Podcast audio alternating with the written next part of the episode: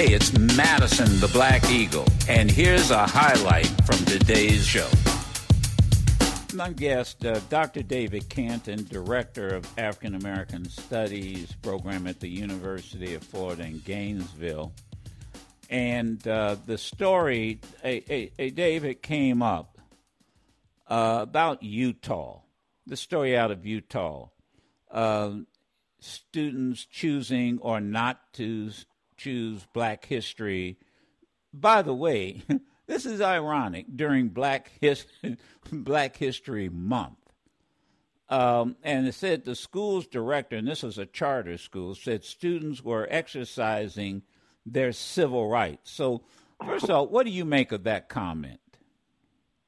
Well, good morning, Joe. Good morning to your listeners. Obviously, the comment makes no sense. If anybody wanted to have their civil rights or human rights not to take a class, should have been black people who were allowed to go to classes in white schools that taught black people had no history and are hostile to black folks.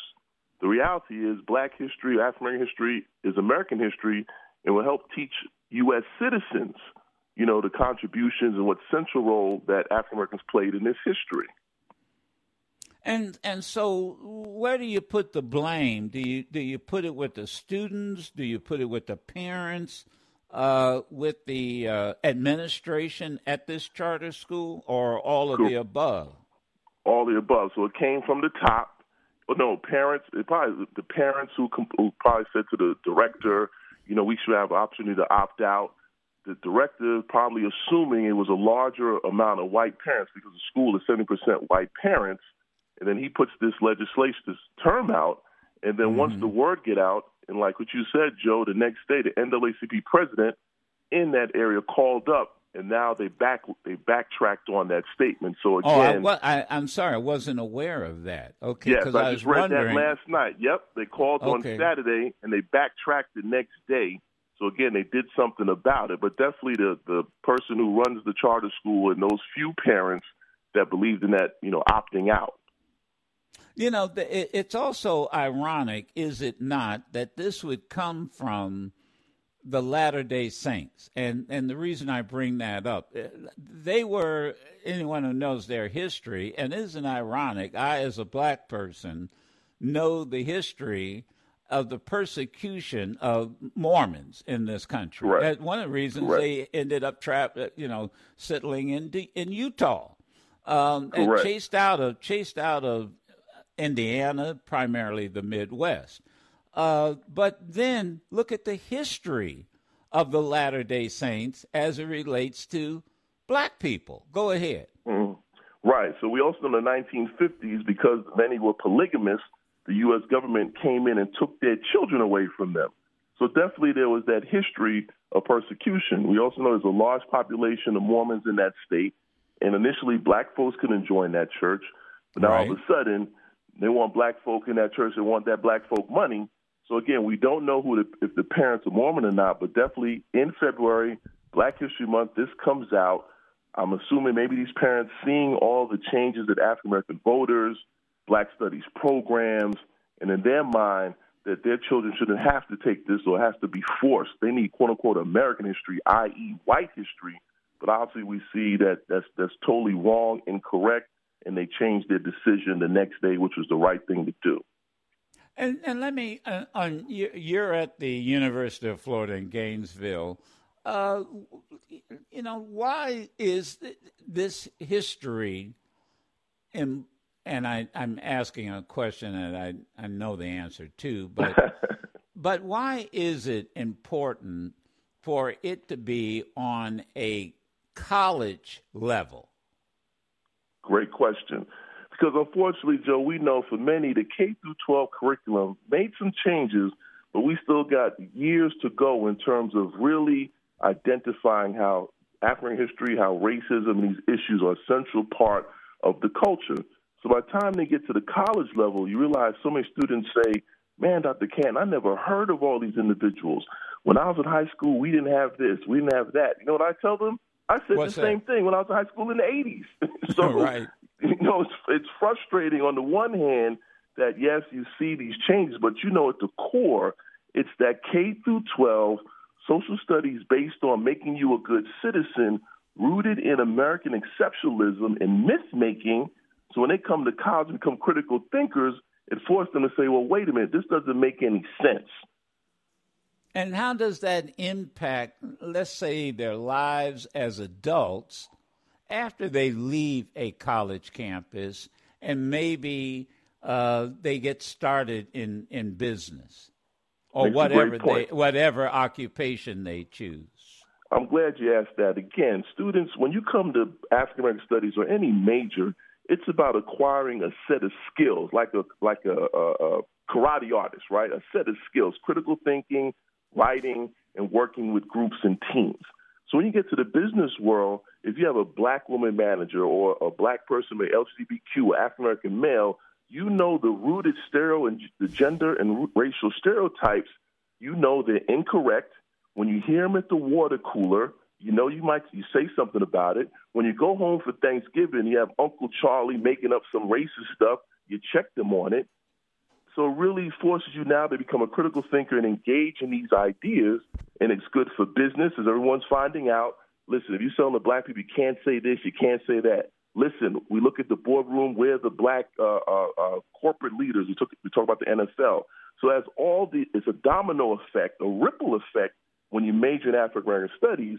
But unfortunately, because like you said, how we marginalize our culture, white people, right? That we think this knowledge, this content is devalued. So, in other words, I'm just going to read the New York Times and read in black publications will not help me. But the reality is, when you read both, like I tell my students, you got checkmate on your opponent because they're not reading the black stuff. So I read the New York Times and black stuff, and I got checkmate when we have a debate. Does it have global implications? Because we always talk about this global economy, and the reason I a reason I bring it up. I look at, uh, like, for example, uh, having been on the, the continent of Africa, um, mm-hmm. and and man, and and we a lot of people may or may not know this, but the Chinese, for example, mm. are mm-hmm. all over Africa yep. doing business.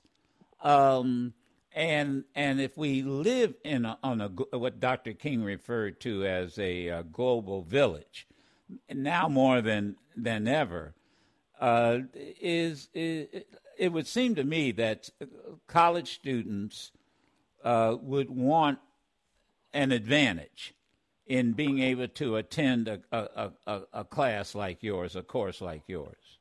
Well, I appreciate that. Let's look at it. As we know, Black History Month is February by Carter G. Woodson.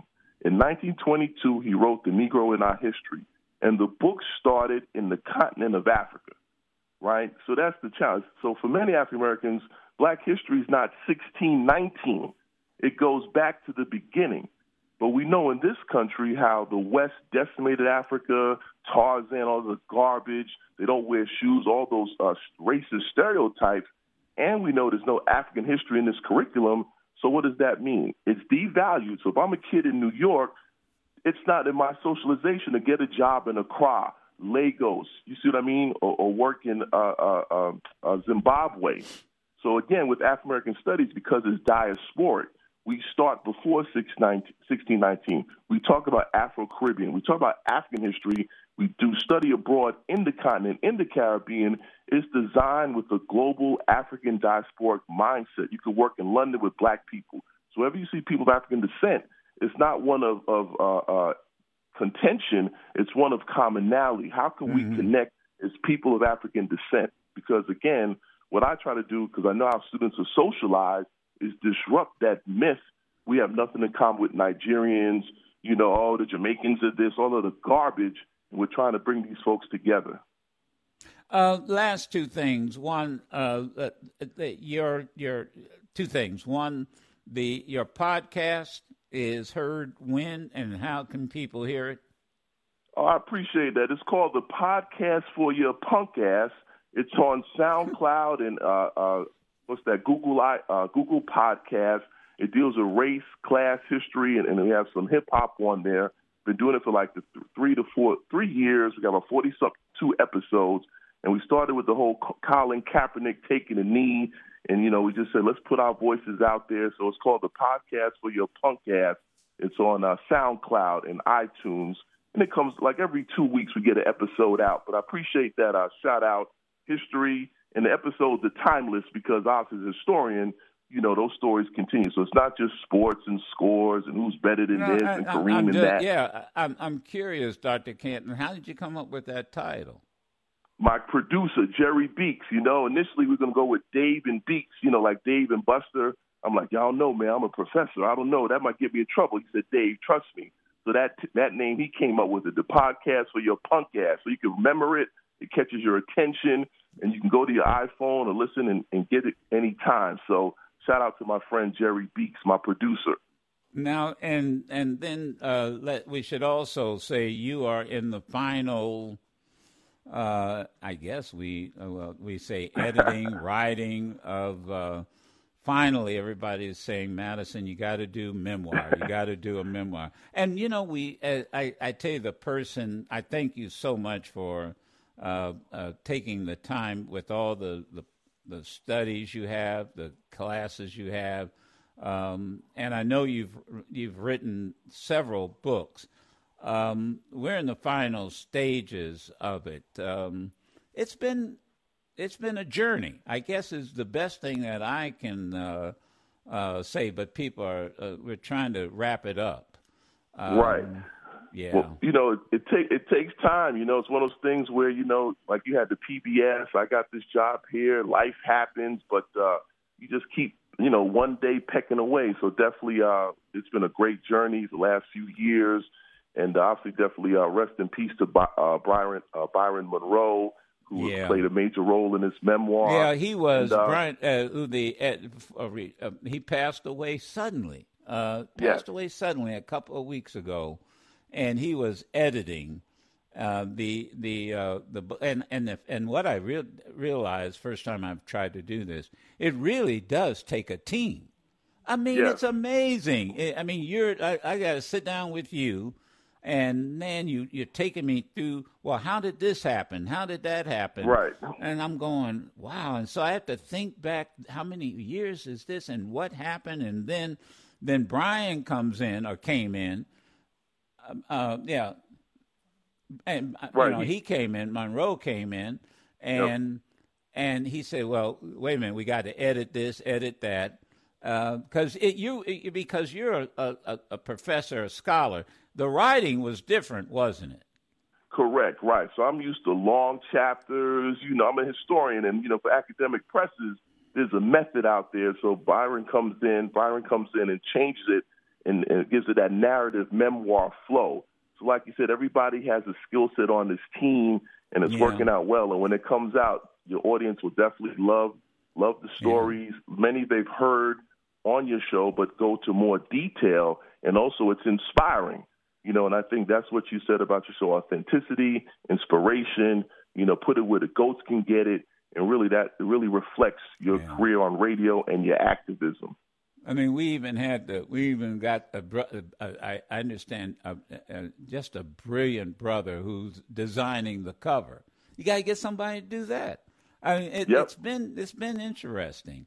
Uh, correct, I, am just correct. hoping I'm I'm just hoping we can, uh, and we're you know Brian we we're we're dedicating the obviously the book to him. Uh, Correct. But uh, uh, we're looking forward to it. And I know people are saying, well, when is it going to come out? We'll let you know. We'll let you know. Well, def- and, and also when it's ready, we'll talk about pre-ordering on your show and try to make these bestseller lists. I know you'll get all into that, and your audience will definitely. Yeah, we'll when you start sharing that information, they're going to see how this how the book game works. yeah, yeah, exactly. Thank you, man. and Appreciate one last this. point, Joe. Let me let me let me. My dad's on the line, Alvin Canton you know, he's the one that got me all this history stuff. He's a loyal listener. In fact, uh, Stephen A. Him and he grew up with Stephen A.'s dad in St. Thomas. So next wow. time you talk to Stephen isn't A., that, yeah, isn't he was the best something? man at his wedding. wow, wow! Isn't that something, man? Small it's world, a. It, it's a it's a small world. It really is. I interviewed the other day, um, and we're going to play the um, uh, the uh, interview for uh, Ford, Ford Motor Fund, but um, a name that I hope we never forget when it comes to uh, track and field. Mm-hmm. Edwin Moses. My Morehouse brother. Your Morehouse. See, I knew you'd catch up on that. The More- probably, probably the greatest hurdler in uh, in Olympic history. But uh, we grew up in Dayton together. His father oh. Was mm-hmm. a major educator. Uh, okay. And, and and you know he ch- he could have gone to any college he Mm. wanted to. He chose Morehouse. Thank you, Dave Canton, and, and the best of your dad. Uh, You too. Tell Miss Sherry I said 40 hello. uh, okay, 44 after here with Madison. You can listen to yours truly, Madison the Black Eagle, live every Monday through Friday on Sirius XM Urban View Channel 126 or anytime on the Sirius XM app.